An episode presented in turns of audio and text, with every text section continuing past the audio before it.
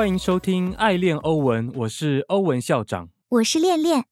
上篇文章搞懂宏观经济就搞懂加密货币写完之后，就有伙伴问我，既然要做长周期的投资，投资美股应该比较稳定比较好吧，为什么要在币圈做投资呢？今天就来说说我的想法。最近写了一篇文章，在比较美股还有比特币它们之间到底有什么差异。今天的文章连结也有放在下方资讯栏，各位可以点开来看，因为还是有很多的图表。那我们就直接开始吧。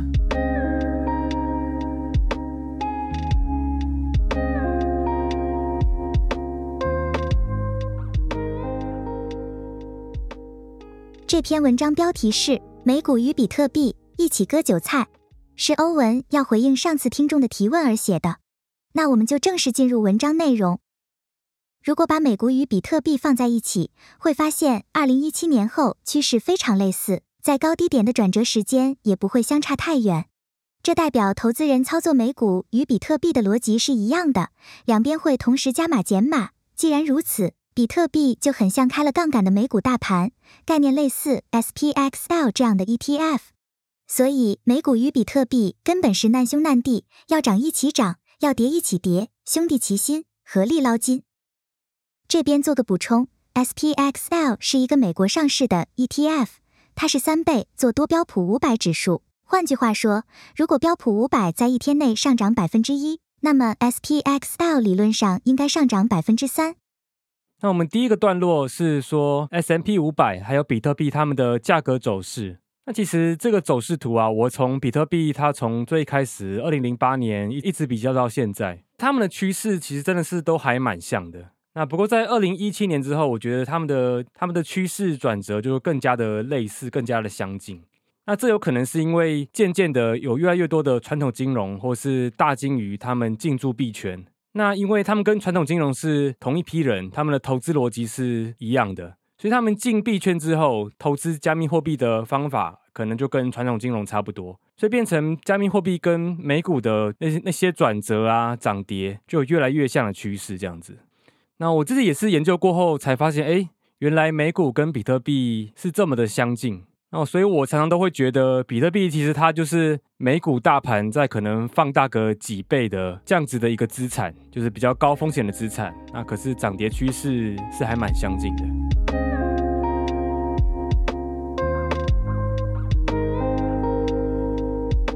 文章第二段落将相关性量化。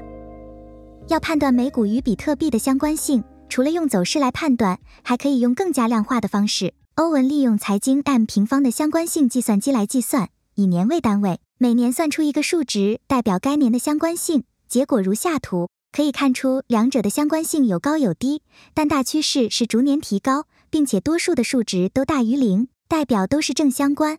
那这部分我是把相关性给量化，就用 M 平方的相关性计算机来算出来，美股跟比特币它们的相关性其实是逐年在提高。那我稍微讲一下这张图表，这张图表的数值如果大于0，就代表它是正相关，这两个资产它们的相关性是正的。那如果数值到1的话，就代表它们是完全相关。那反之，如果到-1的话，它们就是完全负相关。那这张图表就很多的数值，很多年它们的数值都是大于0，其实它们都是正相关的。那甚至有一些年份都大于 0.75， 所以它们的相关度是非常非常的高。那我有花很长时间去比较 S&P 500跟比特币它们之间很微小的转折，我去细看一根一根的 K 棒这样子去做比较，那个我就没有把它展示出来，各位也可以自己去看看。稍微长一点的转折它们其实都还是抓得到的，所以之前在做短线交易的时候，我也会参考美股它们现在的涨跌趋势，然后来判断比特币会不会跟着联动。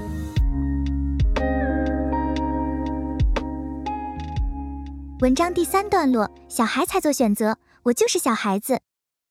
既然美股与比特币的大趋势相同，那我们该选择哪一个呢？以2020到2021的这波牛市来举例，美股从最低到最高点涨幅约 119%， 比特币涨幅约 1692%。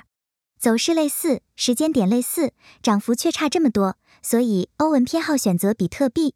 不过有几点要注意，美股与比特币的相关性是到2017年之后才比较稳定。两者共同经历的牛熊转换并不多，也就是实证案例并不多，要有相关性可能脱钩的准备。那这个段落最主要就是在讲说，在同样的牛熊周期，例如2020到2022年这个牛熊周期，就是比特币它的涨幅是比美股高出非常非常多的。那因为我只有展示2020年这一波嘛，各位还可以再回头看前面几波的牛熊。那其实有很多，虽然不一定时间点完全一样，可是我觉得也是算是蛮相近的。那我们上篇文章其实有比较过嘛，比特币的涨跌就跟景气循环会有高度相关，跟货币供给量会有高度的相关。那美股也是在这样子的景气循环当中。所以说如果把时间尺度拉大，你以年为单位来看的话，其实美股跟比特币他们的趋势真的是一样的。所以如果你可以在美股做景气循环投资的话，那当然也可以在币圈这边做景气循环投资，因为他们的周期是还蛮相近的。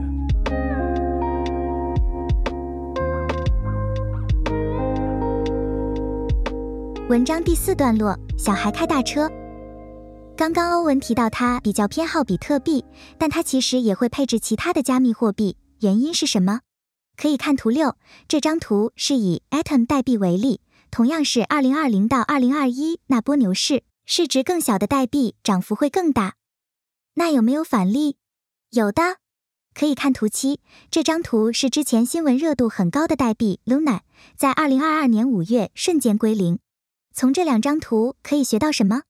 如果你觉得比特币的涨幅不够多，想要有更高的获利，是可以考虑买进一些市值比较小的代币，但前提是你要充分了解可能遇到的风险。以 Luna 为例， Luna 是算法稳定币，你必须了解算法稳定币在什么样的情况会归零，有哪些指标是你必须要随时关注的，甚至要设定好停损价位。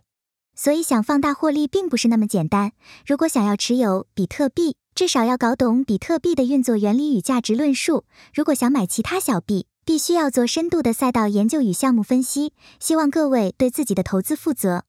那这一段落我要先声明，除了比特币之外，各位如果你想要买其他的小币的话，自己要做好研究。因为有些小币你如果完全不知道它背后的原理，它的项目方是什么人的话，你买进去其实根本就是在赌博，就不是在做投资了。比特币它每一波牛市的涨幅，像上一波可能是涨10倍，那下一波可能不会涨这么多，因为它的涨幅是越来越小的，所以搞不好2倍3倍可能是这样子。就要思考这样的倍率对你来讲是足够的吗？你觉得你的资产涨2倍就 OK 了，那就可以，那你就买比特币就好了。那如果你想要再增加一点获利呢，你想要如果例如比特币是2倍，那你今天想要4倍或是10倍呢，那你就可以考虑去买一些比较小的币，因为其实小币啊，它们跟比特币的走势其实也是非常高度相关，而且它们的高度相关是以同一天来讲都会一样。例如比特币今天跌，很多小币今天也会跟着跌。不过以景气循环投资来讲，那些小币就要去找会跟着比特币去联动的那些小币，不然是没有办法做景气循环投资的。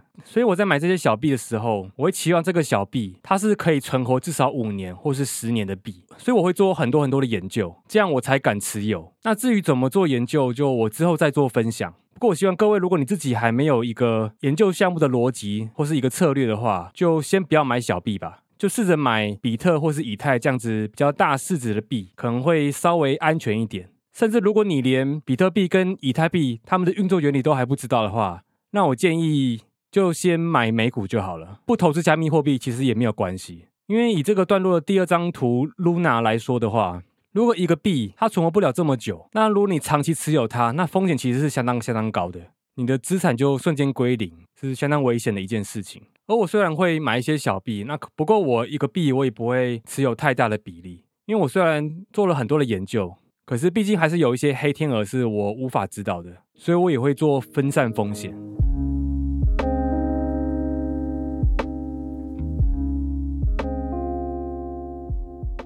最后来到本篇的结论，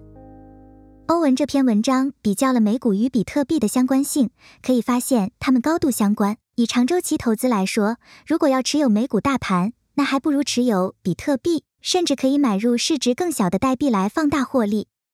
但要注意，比特币的历史其实只有15年，而且比特币与美股相关性较高的时期是在2017年之后，所以过往周期是否会再次重复，必须要十分注意。如果是想持有小币，那要注意是否会翻车。欧文所提倡的景气循环投资是以3到4年为一个周期，你要确定你持有的小币可以存活这么久，而且还必须要随着景气周期涨跌。而最后，欧文提醒我们，投资是一门专业，币圈的风险不计其数，例如交易所倒闭、骇客入侵账户、项目方诈骗、代币价值归零等等。但回头来看，传统金融其实也有类似的风险，所以投资是一门专业，不论在哪投资，投资何种商品，都必须下过苦功学习，三思而后行。欧文会提倡在币圈做景气循环投资，是因为他认为这方法在凶险的币圈相对安全。但就算是相对安全的投资策略，还是要有大量的知识来确保风险可以降低。希望各位不要躁进投资，慢慢学习，慢慢测试，才是最快的道路。这篇文章比较了美股与比特币它们的相关性，就可以知道它们相关性是相当的高。不过比特币它的历史就15年，所以我在做总体经济的研究或者做链上数据研究的时候，心中都会存有这一块，就是比特币它的历史其实不够长。所以如果以一个牛熊周期4年来讲的话，它也才经过3个周期或4个周期而已，所以下次会不会重复这样的周期，我们要十分的注意。最后，投资其实是一门专业，现在的投资门槛相当的低，你去买保险都可以买一些投资型的保险，或是你去买股票也是相当的简单，开个户就可以。不过我觉得投资真的是一门专业，现在你就算是定期定额好了，你也要知道你可能遇到的风险，或是你应该持有多久才会是稳定获利的一个方式。那当然，如果你完全不做投资，你都是把钱存在银行，那其实你就是 all in 法币，那你就要信任这个政府，他会好好对待他的法币，他不会发太多的钱让你的法币币值减损太多。所以我认为投资或是要有一些财商知识，是每个人都必须要有的，不然你辛苦赚的钱你存在银行，有可能存在银行的风险，那你买股票有买股票的风险，那你投资加密货币当然有更大的风险。不管你的钱放在哪里，它都有风险，你至少要有一些基本知识，或是你要去了解这些工具，你再来选择你的钱要放在哪里。如果你了解过后你觉得钱存在银行对你来讲就够了，那就 OK， 没问题，就存在银行。那我非常推荐各位可以去看一些财经书籍，特别是经典的财经书籍，或是去听股癌的 podcast。那我在这礼拜3也会去马特氏他们的 Discord 去做分享，那也会讲到一部分这方面的观念，那有兴趣也可以去马特氏他们听我的 MA， 甚至有任何问题也都可以来做提问跟我互动这样子。那我最后稍微提一下最近在财经新闻比较大的事件，就是美国他们要提高他们的债务上限，因为美国他们的法律是有规定他们的债务最高是到多少，那如果要调高的话，就是要经过国会去投票，然后让它通过。那目前美国的债务啊，就是他们的国库，其实钱就可能花在用来军事费用啊、医疗啊之类等等很多的地方。那以耶伦的说法，他们钱是到6月1号就会花完。就美国有民主党跟共和党嘛，他们最近会去协商，去让这个调整通过。那当然有可能是不会通过嘛，如果他们协商破局的话。那这样就会造成美国国债违约，那对于美国这个国家，他们的信誉、他们的声誉是造成很大的影响。因为全世界所有国家，他们愿意持有美元或者持有美国国债，就是信任美国他们不会倒，而且不会违约。那如果只要有一次这样违约的事情发生的话，那会很严重的影响美国他们的地位。所以我认为通过这个调整应该是几乎是确定的啦，美国两党应该不会冒这么大的风险。不过这可以衍生一个问题，就是一个国家的债务可以这样子一直提高吗？经济学人他们上一期就有在讨论这个问题。现在美国他们在调高他们的债务嘛，其实欧洲啊、日本啊或是中国，他们其实也都在做一样的事情，他们债务可能是超过 GDP 的 100%， 特别是日本是最高的。到目前为止都没有一个研究或是没有一个实案说债务超过 GDP 几%才会出现危机，所以现在各国他们一直在提高他们的债务。经济学人他们提醒说这个是有风险的，特别是遇到一些重大事情，例如疫情或是其他黑天鹅的时候，那这个国家可能会有财务问题，所以他希望各国都去思考怎样让他们的财务状况更健康。那现在全球的发达经济体，他们其实都有面临一些问题，例如现在全世界都很希望达到零碳排嘛，就是希望全球暖化不要再更严重了，所以会发展绿电绿能。可是同时很多的发达经济体他们也面临老龄化的状态，就人口越来越老，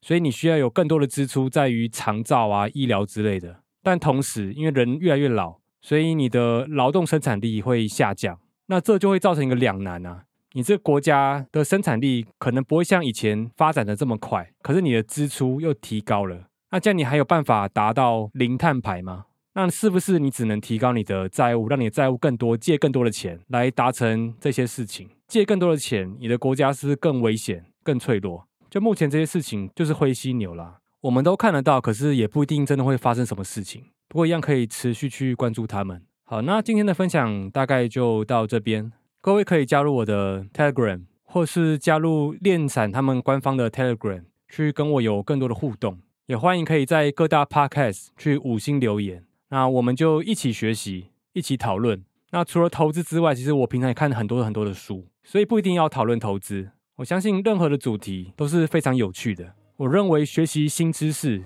就是人生最大的快乐来源，那我希望你也有同样的感觉。今天的节目就到这边，我是欧文校长，我是恋恋，我们下集再见。